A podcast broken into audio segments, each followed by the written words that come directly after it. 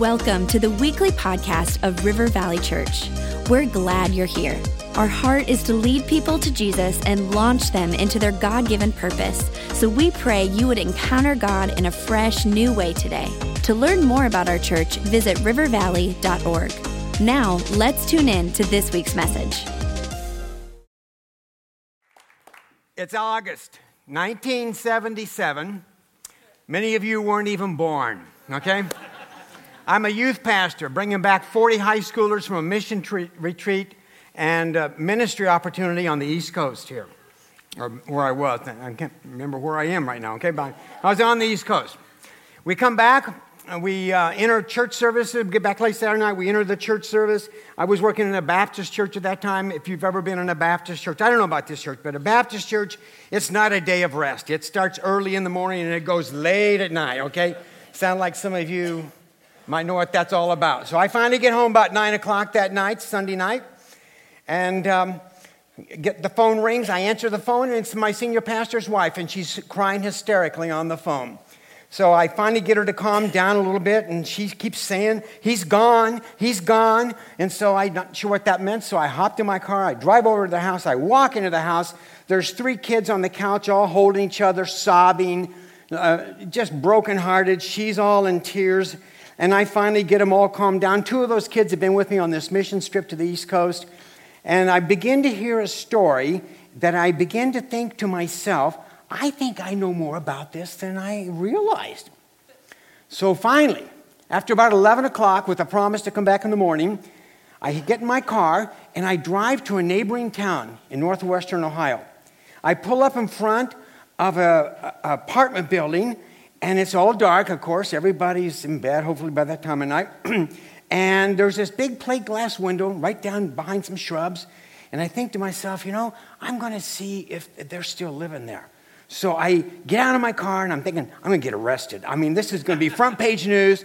I sneak around behind the bushes and I finally get up to that plate glass window and I put my face on that window, to look inside, and there's not a stitch of furniture in that room. I had been going to that apartment for two years, every other Thursday, putting on Bible studies for the boys in that apartment complex. I knew nothing about them moving or leaving. So I think to myself, well, I'll come back in the morning real early, and maybe I'll catch one of those boys at the school bus stop or something like that. So sure enough, come up early in the morning, and I get there, and lo and behold, I see one of those kids. I said, Hey, what happened to such and such? Oh, oh, they moved. I said, What do you mean they moved? Well, no, they, they backed a big U Haul truck up here and loaded up the furniture, moved. I said, Well, where'd they go? Well, they wouldn't tell us. They said they're just going to move. I thought to myself, U Haul truck. I know where a U Haul truck store is. I get back in my car, I drive clear across town and into another village, and sure enough, I find the U Haul truck store. I walk in the door, and there's this guy sitting behind the desk and behind a counter. And I walk up to the counter. I said, um, You know, I think my pastor has reserved a U Haul truck, and I'd like to just make sure all the details in order. He throws the entire sheaf of invoices at me. He says, Look for them yourself. And that, that was before attorneys got a hold of this. But anyway, uh, so I, I started thumbing through those invoices, and sure enough, I found an invoice with my pastor's name on it going to Dallas, Texas. So I write down the address of the U-Haul truck store. He's supposed to turn the truck back in. I drive home, I pack a suitcase, I drive 90 miles to the closest airport, I buy a ticket, I fly to Dallas, Texas. I get a room on the 14th floor of the Hilton Hotel with a window that overlooks the U-Haul truck store. okay?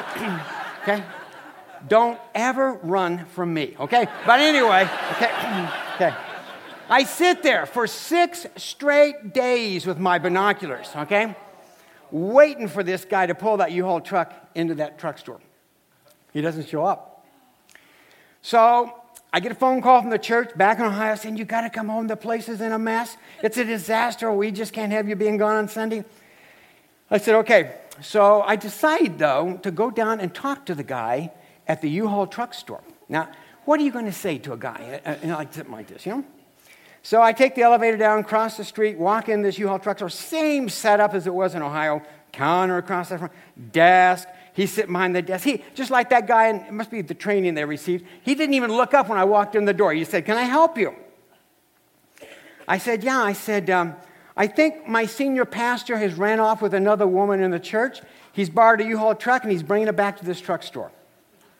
He puts his hands down the desk like this and he looks up real slowly and he says, I'm Southern Baptist. Let's get him.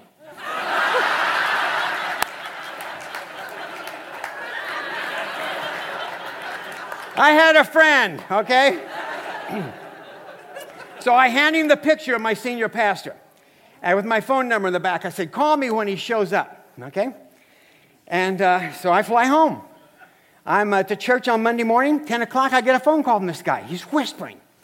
So uh, he says he's in the office here. So I start whispering back, oh, how you know it's him? He said, you know, so he said, well, he's got the same shirt on, the picture he's got on in my office. I know it's him.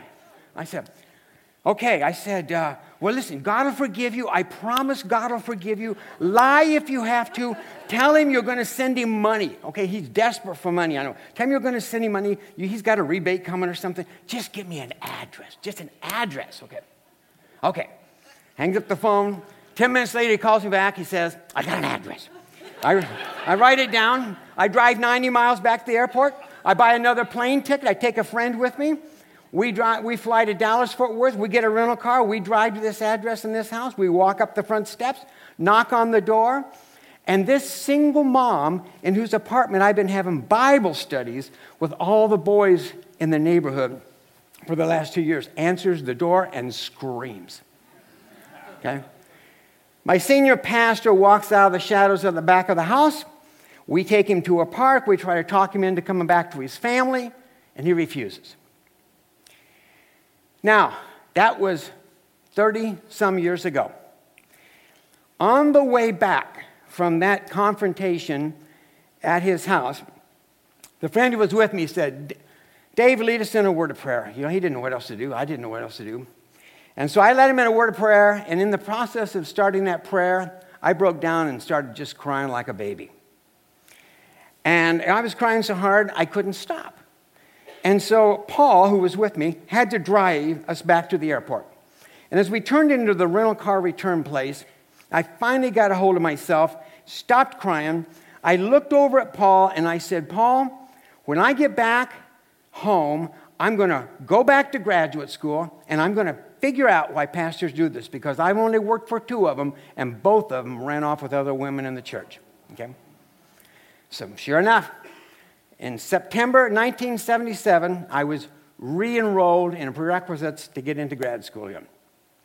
What I've learned since 1977 about adultery is what I'm going to share with you tonight. I can talk all night about this subject, okay? You're going to be sick and tired of hearing about it. But in the late 90s, actually in the early 90s, I joined a research team after I got out of grad school, and we surveyed 4,000 pastors. And this was a very interesting survey. We used Leadership Network, we used um, um, Christianity Today's survey that they'd use with their permissions, of course, and we put, merged them all together and surveyed pastors and pastors' conferences, etc. And basically, what we found was this about 90% of those pastors who, had, who admitted that they had been improperly involved sexually with, uh, while in ministry and married said things like this they were shocked. They, were, they felt bushwhacked, blindsided. They didn't see this coming. They had no idea that this was uh, in the works for them. They didn't do this intentionally. And in that process, that was a shock to us, the researchers, because especially for a guy like me, when I went to seminary, basically we were taught these guys ran all the red lights, they busted through all the hedges, they broke down all the barriers, they, they knew exactly what they were doing. That's not what these guys said. And so, in the process of this research, we begin to realize and ask the question, and I'm going to ask you this question tonight. Is it possible? Oh, I forgot to put this in. Sorry, just a second. Is it possible that someone can be ignorantly and innocently prepared for adultery? adultery? Is it possible?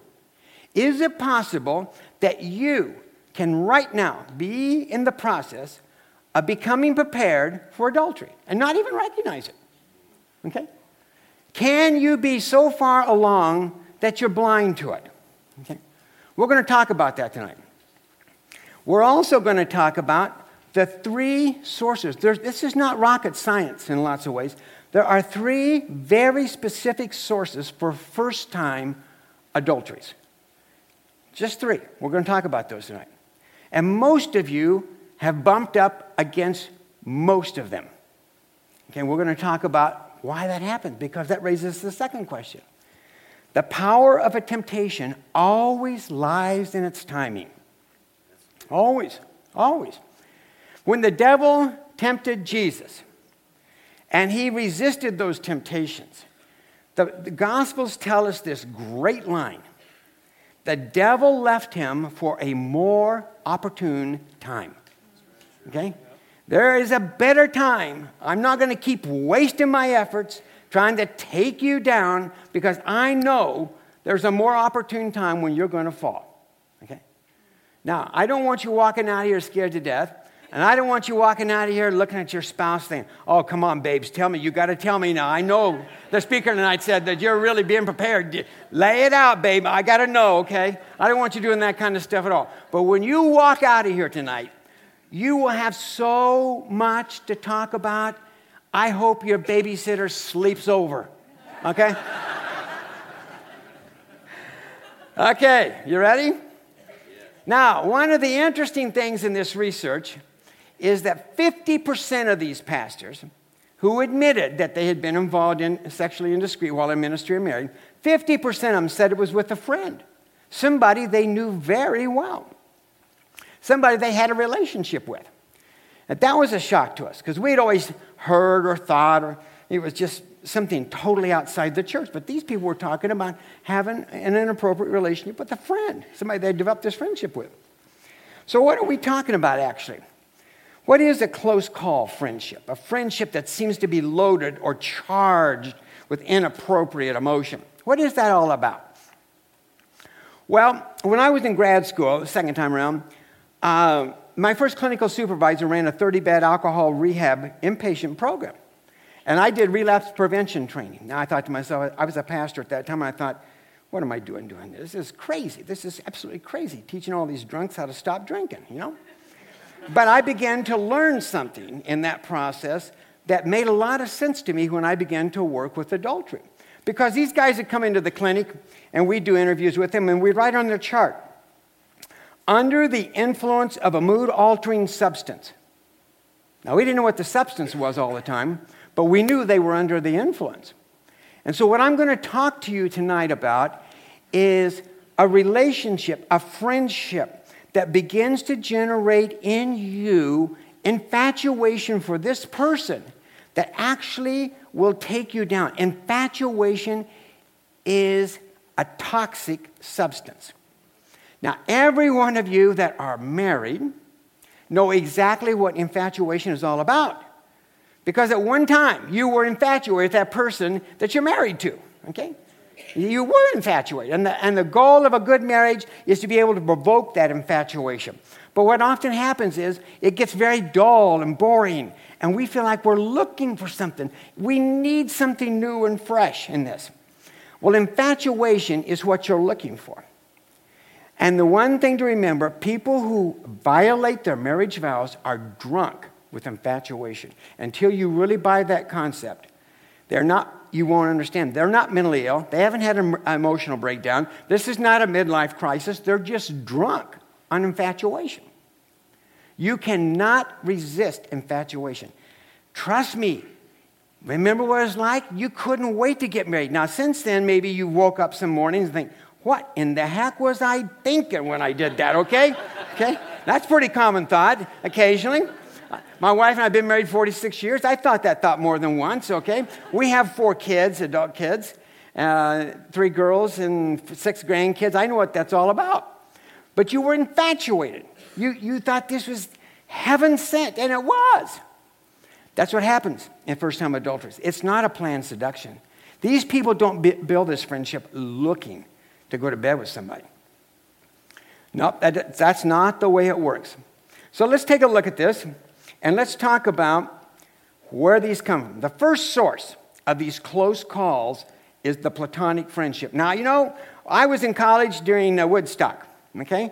So I understand all about what free love and all that kind of stuff's about. I grew up in that kind of world. And I, there, uh, we work a lot with men and women all the time. When I went back to grad school, I was put together in a cohort of 20 males and females. We lived, slept, basically devoted four years of our lives to get through grad school together. So I know what it's like to work with somebody of the opposite sex all the time. It's very, it, it just happens all the time. Um, you, you sing in the same worship group together. You, you serve together. You serve in a kitchen, maybe. Uh, you teach kids, maybe. You have a passion with this ministry that you, your spouse doesn't share with you. My wife is a great musician. She works on our worship team. She leads handbells. She does all this kind of stuff. Now, me, me, I'm the type of guy when we clap to music in our church, I have to watch somebody to figure out how to do it, okay? now I just I just don't have it, okay? My wife was born to dance, okay? Seriously. Seriously. She just got this rhythm. Uh, we tease her about it all the time. She just cannot hear a song without doing a little boogie, even walking down the sidewalk. I mean, it's just built inside of her. Now, this happens that when you begin to share heartfelt ministries and passions with somebody that's not your spouse, you're just in a very risky area. It doesn't mean you shouldn't do it, but you need to be very honest about the risk involved because it's a very risky situation. As this friendship begins to grow, there are two things that happen that take it from a friendship to an emotional affair. If you don't understand anything else I say tonight, you need to understand this. What takes a friendship from a friendship to an emotional affair? Two things. When the conversation becomes personal rather than professional, and when the friendship begins to alter your mood. Okay. When your mood is altered, seeing this person, hearing their voicemail, uh, or reading their voicemail, hearing a, a, a phone call from them, hearing their voice in a group setting. When you're with this person and you're looking forward to seeing, and your mood changes, you're in an emotional affair. This is no longer a friendship. I got great female friends but they don't change my mood, okay? They don't make me excited to see them. I don't change my dress or clothing because I'm going to see that person. I don't start working out or losing weight because I'm going to see this person, okay? They don't change my mood. And the conversation becomes increasingly more personal. Now, we're going to talk about this in just a second, but I want to, I want to say this right now. I'm going to give you a chance to turn and talk to your spouse. Hopefully, it's your spouse. And if you, uh, if you don't like talking to your spouse, or you don't like the people you're sitting next to, maybe because you're single and your spouse couldn't come tonight, this is the time to move, okay? So just get up, go to the restroom, come back to a different place, because you're going to have an opportunity to talk about some of these concepts tonight, okay? So we're talking about these platonic friendships where you share a mission or a passion or an interest or a hobby or a job or a task that your spouse doesn't care anything about. That's a platonic friendship. We all have them, they're all over the place. Okay? Secondly, a dangerous partner profile is the second source. What is a dangerous partner profile? A dangerous partner is a person that we'll talk about a little later here. When they cross your field of vision, you fall for them immediately. Just immediately. You don't take the time to build a friendship. You're not in any ministry together. You don't even know why, you're, why the chemistry is suddenly aroused. We're going to talk about that person. There is a person called a dangerous partner profile for every single person in this room. You are especially susceptible to a certain configuration of the eight different qualities we're going to look at tonight. Okay? That'll be interesting. Okay? That'll be interesting. okay, the third thing we're going to look at is old girlfriends and boyfriends. Okay? On Facebook or classbook. classmates.com. Okay? Now here's how it works, okay? I know this is how it works. it's 2 a.m. Your baby's been up half the night crying. You finally get this child comforted and asleep, and you're all wired and wide awake. And you think to yourself, I wonder whatever happened to Susie. Now, I have a confession to make. I always use the name Susie because Susie was my old high school girlfriend. And my wife knows that, okay? That's why I use Susie. Okay, okay. So you say to yourself, I wonder whatever happened to Susie. So you sit down and you start getting on Facebook and you start uh, doing searches and everything else. And, you know, 10,000 searches later, you're still looking for Susie, but you finally find her. You finally find her, okay? And you begin to share back and forth. Oh, you're married, you got three kids, you got a job, your husband does this. Oh, that's great. You, know, you share friendship. Now, we have a saying in my field, and I want you to hear this. If you continue to stay in touch with an old girlfriend or boyfriend for 30 days, you will become confused about the marriage you have to the person you're living with. Okay? Okay?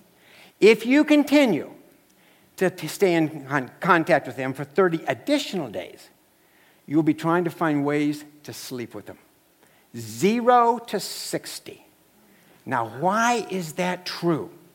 Because the infatuation that you had for that girlfriend or that boyfriend is stored in your brain.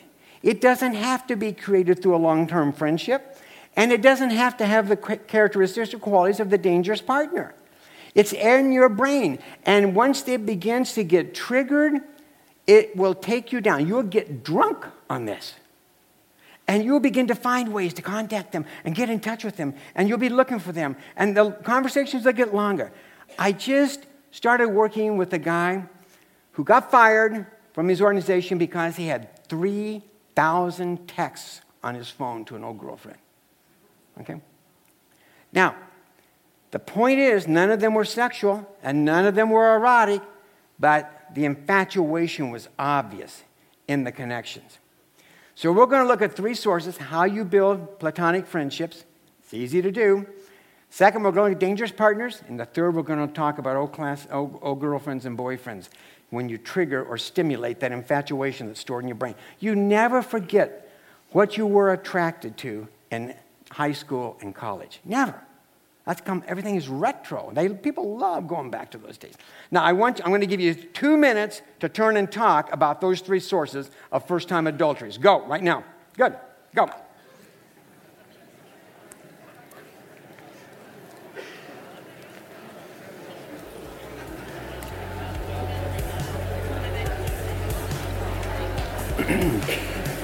Boom.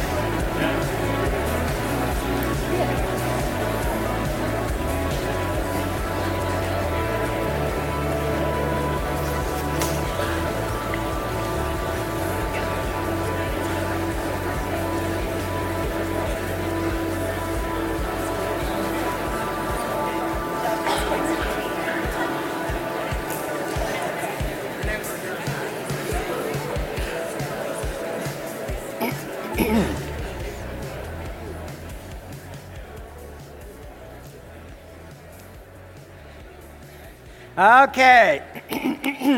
Excuse me. Come back and let's join me again. Now, I'm going to go through 17, 18 characteristics of what we call close call friendships. These are qualities, characteristics. They're not sequential, they don't happen in a row, for instance. And as we talk about these characteristics, you might find some of them are more uh, fitting in your setting than others are. I don't want you to look at this, this list of characteristics as a web that somebody is trying to build to seduce you. I don't believe that's true at all. But I do want you to view this list of characteristics as a web of support that is being constructed to which you will turn when you face certain obstacles in your life. When I see couples, I do all kinds of um, affair recovery work, and when, you, when I see a couple we look at their marital history spread out on a chart, and we find out where did this affair start. And they usually think when it became sexual or something. I said, well, no, let's go back to where the infatuation occurred. So we, we kind of figure out what month that started. And then what we do is this we go back two years. And in that two year period, we look for the triggers that cause first time adulteries. First time adulteries are all about comfort, distraction, and care. They always are. Now, the person who has serial adulteries or multiple one night stands or seduces anybody and everybody they can possibly get, that's not working. We're talking about first time adulteries that are counterintuitive and counterproductive to the character of the person. We call the psychology, we call them ego dystonic. They don't fit with the stated values and beliefs. How does that happen? It is a response to stress. We'll show you that in just a second. So, in that period, it's what we're looking for. Sex is the most comforting antidepressant known to males. Okay? it is. Men think sex fixes everything. Uh-huh. Okay? So, we're going to talk a little bit about that too. If we have some time, I'll share with you some great research that has been done in the U.S. here. But let's talk about this close call friendship. First of all, what's this look like? Well, you begin to save topics of conversation to talk with this person. You know, maybe your spouse doesn't care anything about that topic. You know, my wife, she would love to share music with me. I, I just don't care. She gives me these women, uh, female detective stories. They're more about romance than they are about detective stuff or mysteries. You know, I just don't care for some of that. But so you begin to save topics for, these, for this person because they're interesting. You save CDs because they, they, like music and you like music. Or uh, this is, we could do this and we could do that. So you save stuff. It can happen at work, even. Your wife or your spouse doesn't know anything about what you do at work, but this person does. So you save topics to conversation. Just kind of cultivate. Not that we all do this, okay? So understand, this is not evil stuff I'm talking about. You might even share spousal difficulties with this person with the goal of improving your marriage. Saying, You're a man, you know, help me understand why men think. I think men I just think men, I don't know what to think about men. Help me understand men, okay? Or my wife is crazy sometimes. I just don't understand that. Help me understand why, what goes on in a woman's mind. So you share spousal difficulty. You're trying to improve your marriage. This person's a member of the opposite sex, they're going to be helpful to you. They really care about you. They want your marriage to be successful. This friend might even share relationship difficulties. Maybe they're single and you're married. So she comes at work and t- starts talking to you about her boyfriend and the, the, problems they're having. You're married, you know how it works, help me understand. And so they share their relationship difficulties. Now you've moved from the professional more to the personal stuff. You might even anticipate seeing this friend more than you see your spouse. You know, you see your spouse at the two worst times of the days. In the morning when you're stinky and you haven't gotten clothed and dressed, and, you, and then at night, if you've got kids, you've got homework and baths, and you're trying to fix food, and you're trying to get clothes ready for tomorrow morning, and you start the whole cycle over. This person is dressed, happy, smiles, looks forward to seeing you, okay? I mean, you can't beat it, okay? So you might, it's very easy to begin to anticipate seeing this friend more than seeing your spouse. It's, when you see your spouse at night, it's second shift. You know, it's just hard, okay? So you might even compare the spouse to your friend. You might even go away from this friendship time saying to yourself, you know, if, I just wish uh, Susie would be more like this or something like that, okay? You just begin to, ah, it'd be so nice if Tom would just talk to me like he talks to me, or would smile at me, or would look at me. That's my wife's big complaint. I don't look at her enough, okay? So, don't worry, we all have our issues, okay? so I, I've been really trying to work on that, okay? It's easy to compare the spouse to the friend. You might even provide special treats for this friend. Now, you're not thinking about taking him to bed. You have no interest in that. But you're at the uh, Starbucks and you say, oh, you know, she likes those liquid dessert coffees, frappuccinos, stuff like that. Oh, she's really been working hard or whatever. I'll just grab her one of those and take it. Or maybe you buy just a little treat. Now, you don't tell your spouse about that, okay? You kind of begin to hide those kind of things. You're just being nice, though. You're just being a friend. There's no question about it. You might even become con- more concerned about this friend than you are your spouse. Maybe you're on the worship team. And you notice Susie. I'm going to keep using Susie, okay? You notice Susie is sitting next to you singing, and she's got kind of a raspy voice and, and all, and you can just tell she doesn't feel real good and sound real good, and got a little drippy nose. And so you reach over and you, you get a handkerchief out of the handkerchief box and you hand it to her. You haven't handed your wife a Kleenex for 30 years, okay? Okay? You, you haven't done it. It's easy to begin to care more for the friend than you care for the wife. You, you begin to take each other for granted the longer you live together. It's easy to do, okay? You might even fantasize about marriage with this friend. You, you, you might just think, oh, her husband is such a lucky guy. And so you just fantasize about it. And you create it and out of, you make it better than it really probably is. But it's easy to fantasize about that. You also, well, okay, I got a stuck button here. Just a Let me go back here. This button. Oops. Hang on. Sorry about that. It just started clicking off all of them. But I'll be right back with you.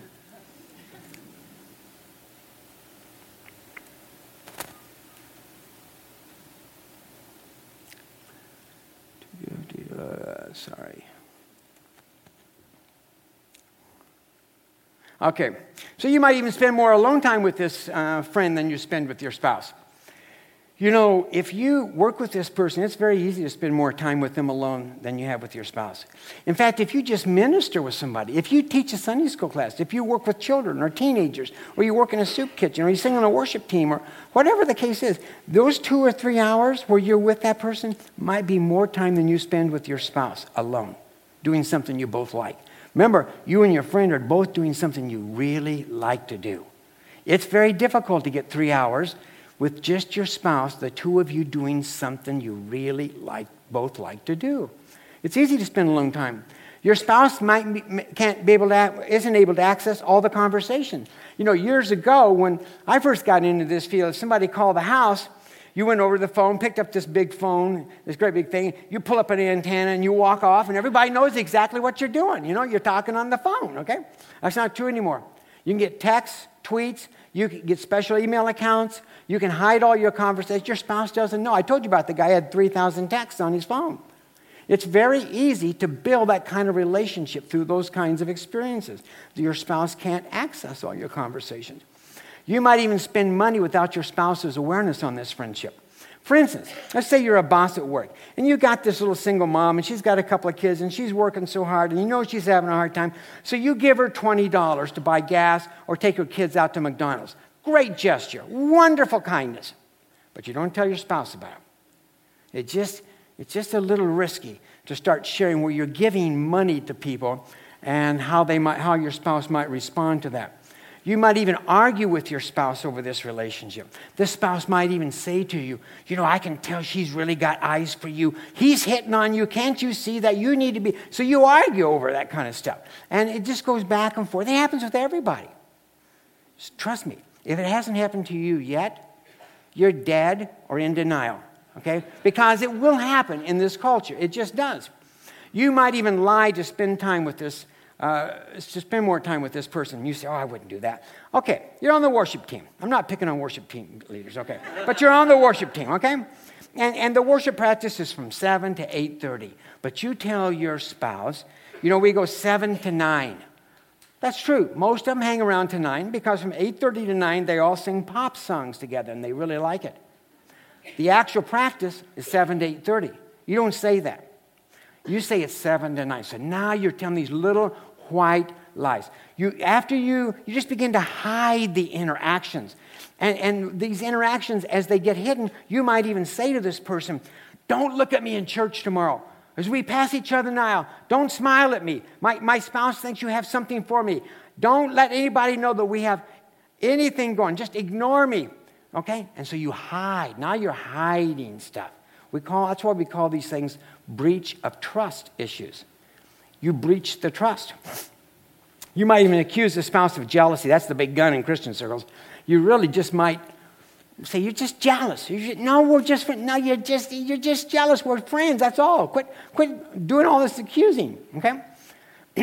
you might even develop special rituals with this friend. You know, a ritual has nothing to do with the calendar, it has everything to do with an anticipated connection between the two of you. Maybe it's a 10 o'clock phone call on Monday. How's your weekend? Okay. Maybe you meet down the coffee uh, break room for a few for a cup of coffee every day and just talk.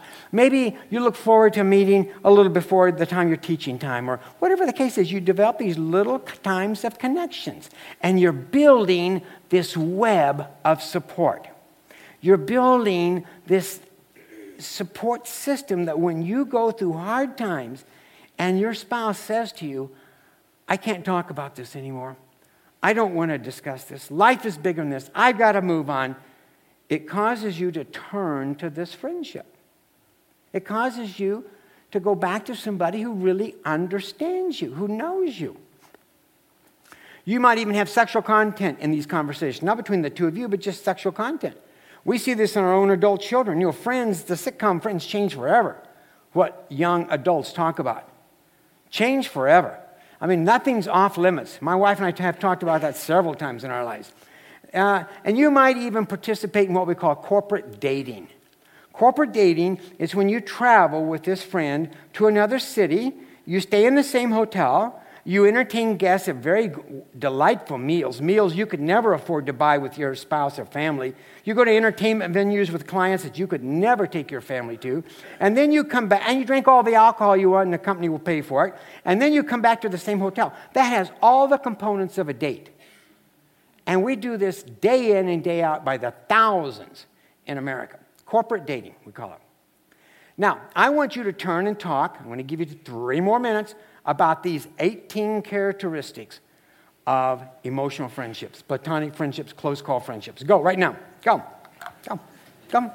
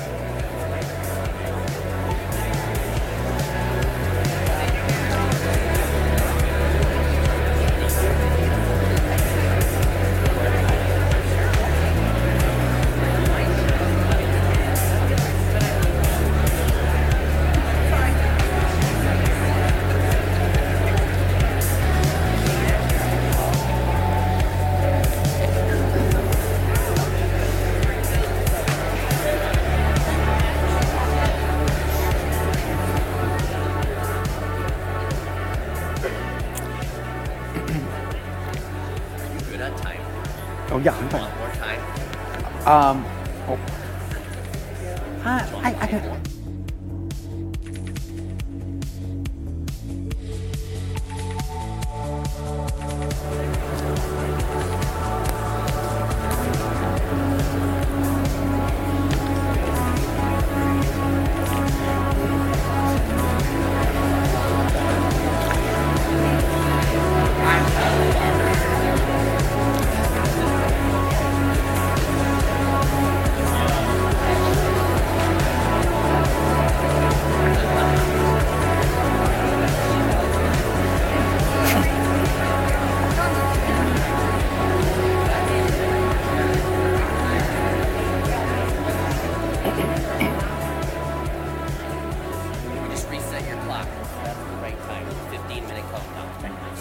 It's okay.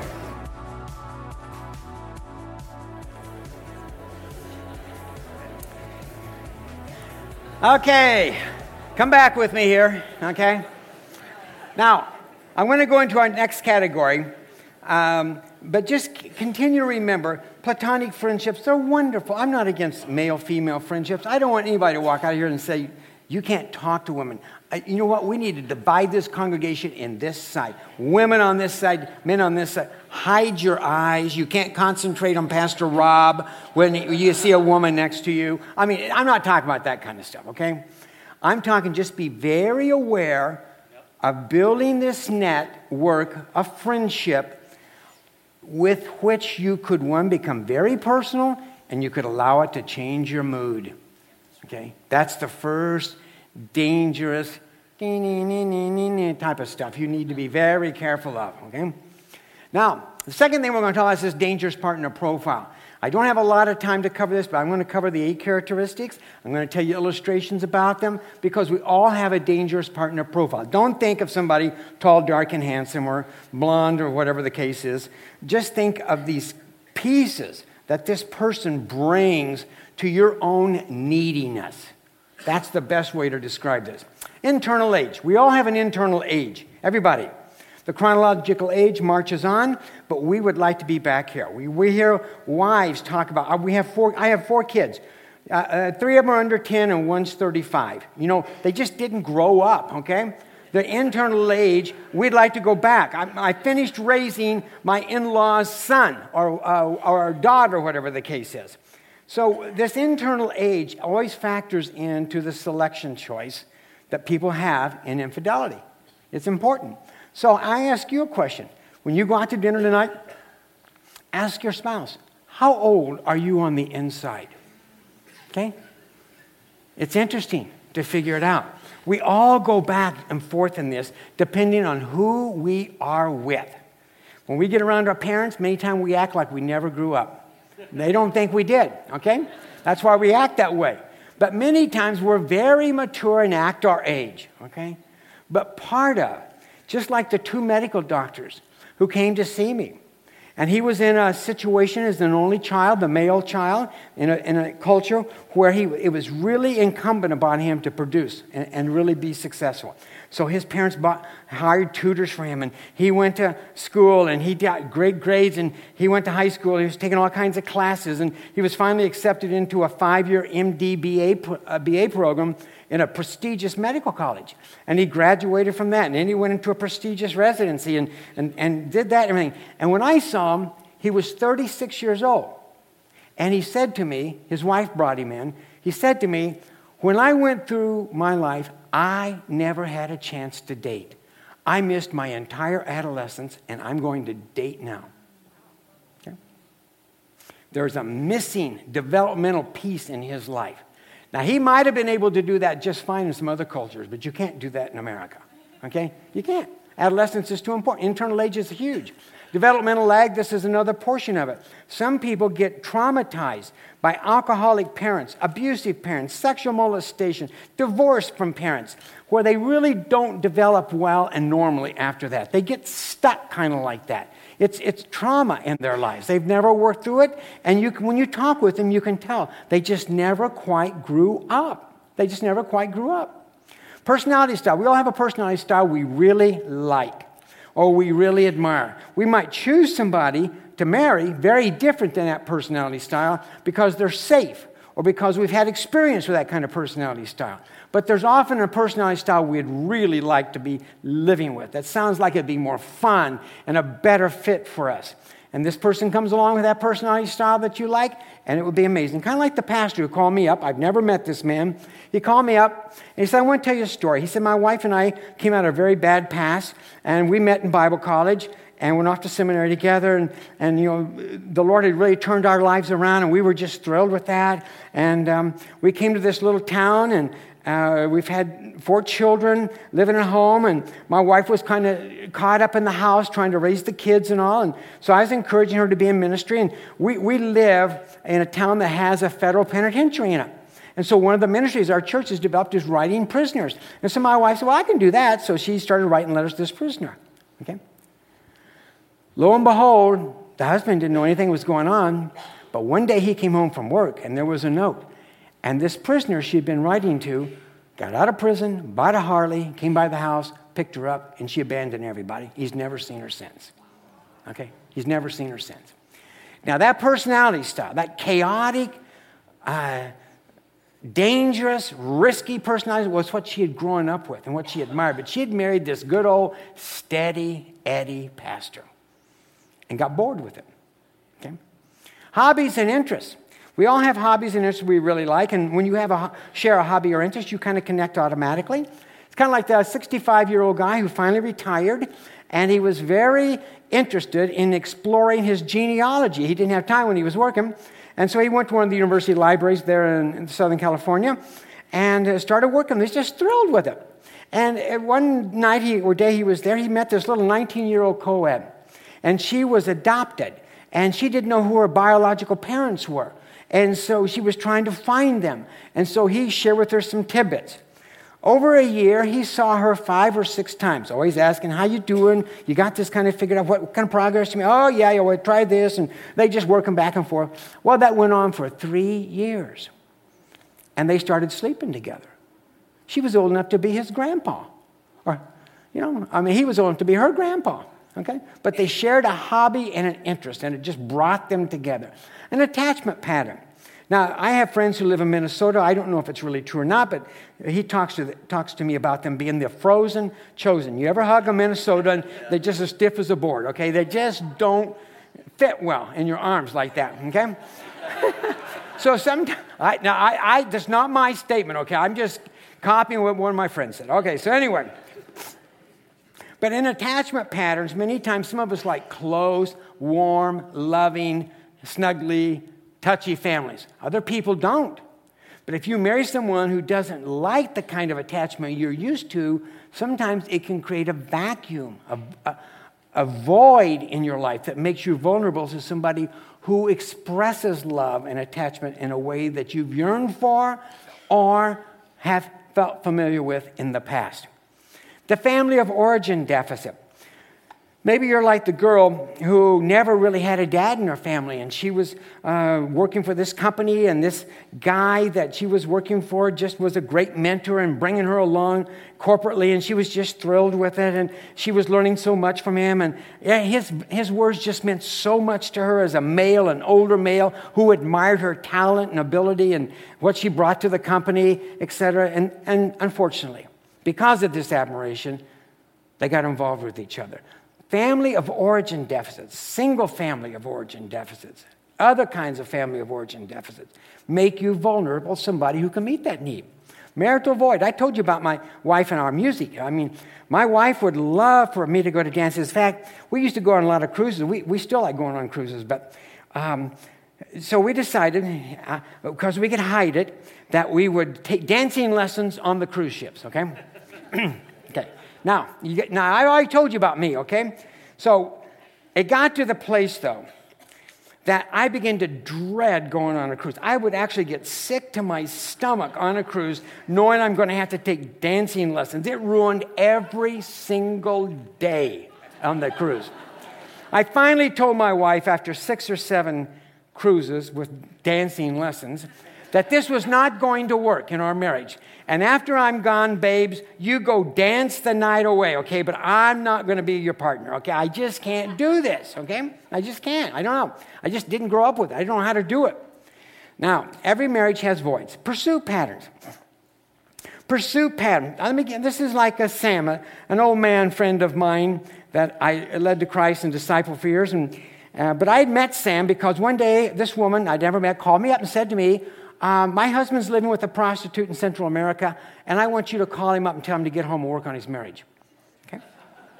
Okay? Give me the number. I'm game for anything one time, anyway. so she gave me the number. I called him, and he, answered the phone. I said, Sam, you got to get home and work on your marriage. Okay. He flies home, okay? Shot the heck out of me. Flies home, calls me up, said, Dave, I'm here. Let's work on the marriage. So I was sitting there with Sam one day and I said to him, Sam, why did you do this? Just tell me why you think you did this.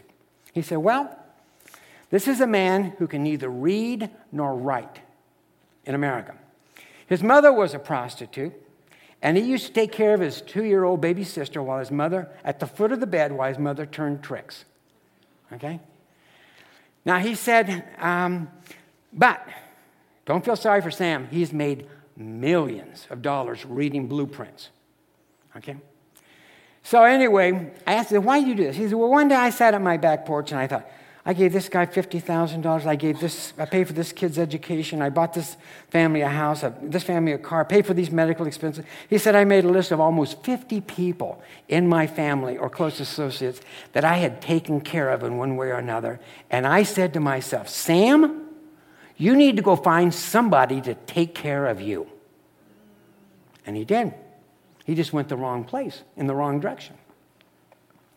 Now, that are, those are the bits and pieces that can contribute to a dangerous partner profile that once you go through what we're going to talk about in just a second, the triggers, it will make you especially vulnerable. And you won't even know why for the longest time until you begin to talk with them more about it. But you will sense it intuitively, this immediate attraction. Now, I want you to talk about that. I'm going to give you two minutes and then I'm going to finish in three. Go. Okay? Pursuit pattern. Dangerous partner profile.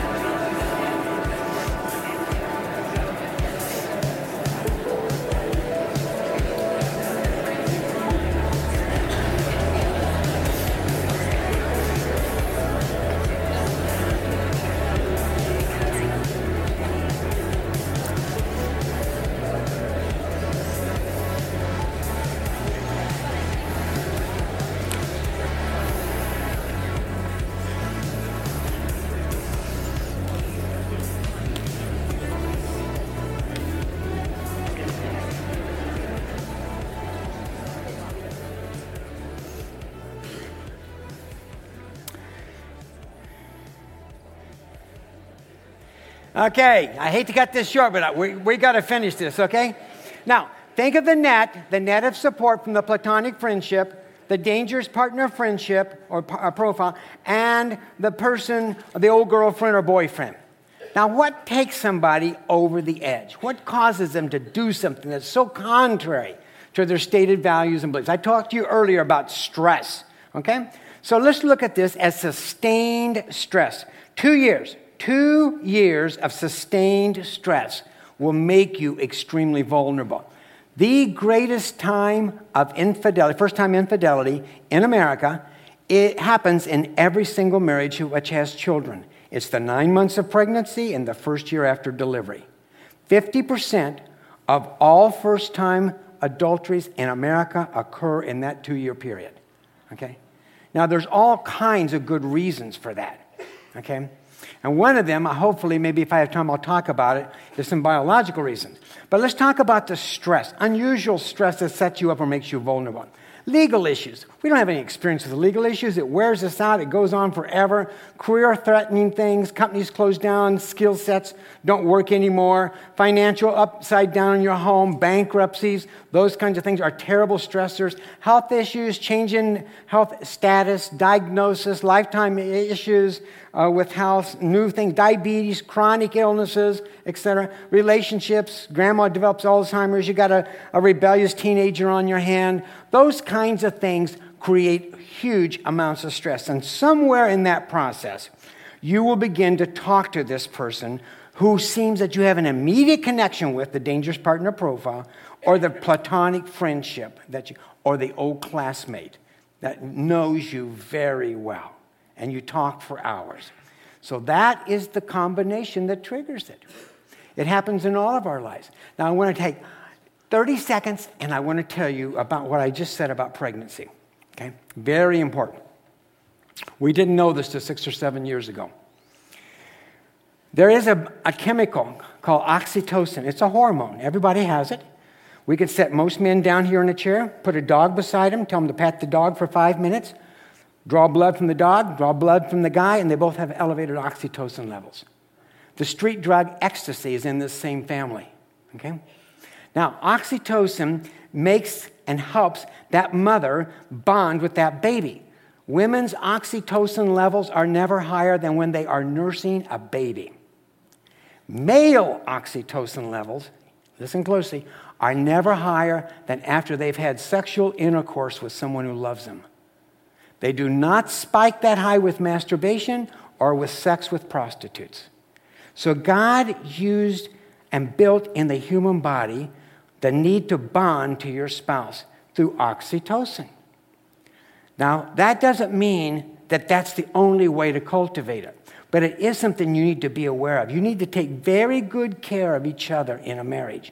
You need to build that sense of bonding, that sense of belonging to each other. And I would go through some other research if we'd had some more time tonight, but the point is, you can do that. You can create the infatuation and you can build the oxytocin. And God has answers in the human body to facilitate both of those things in your marriage.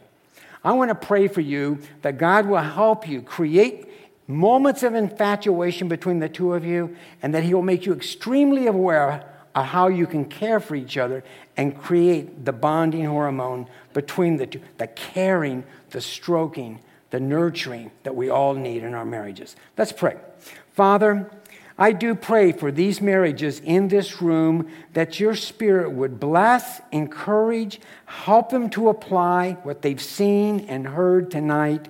I pray that you would prosper them, that you would give them little encouragements along the way. You would renew that joy, that initial joy that they had with each other. Even tonight, may they feel warmly attracted to each other in very special ways. Encourage them to be courageous and to share with each other in ways that will knit the bonding between the two of them. We ask now in Jesus' name. Amen.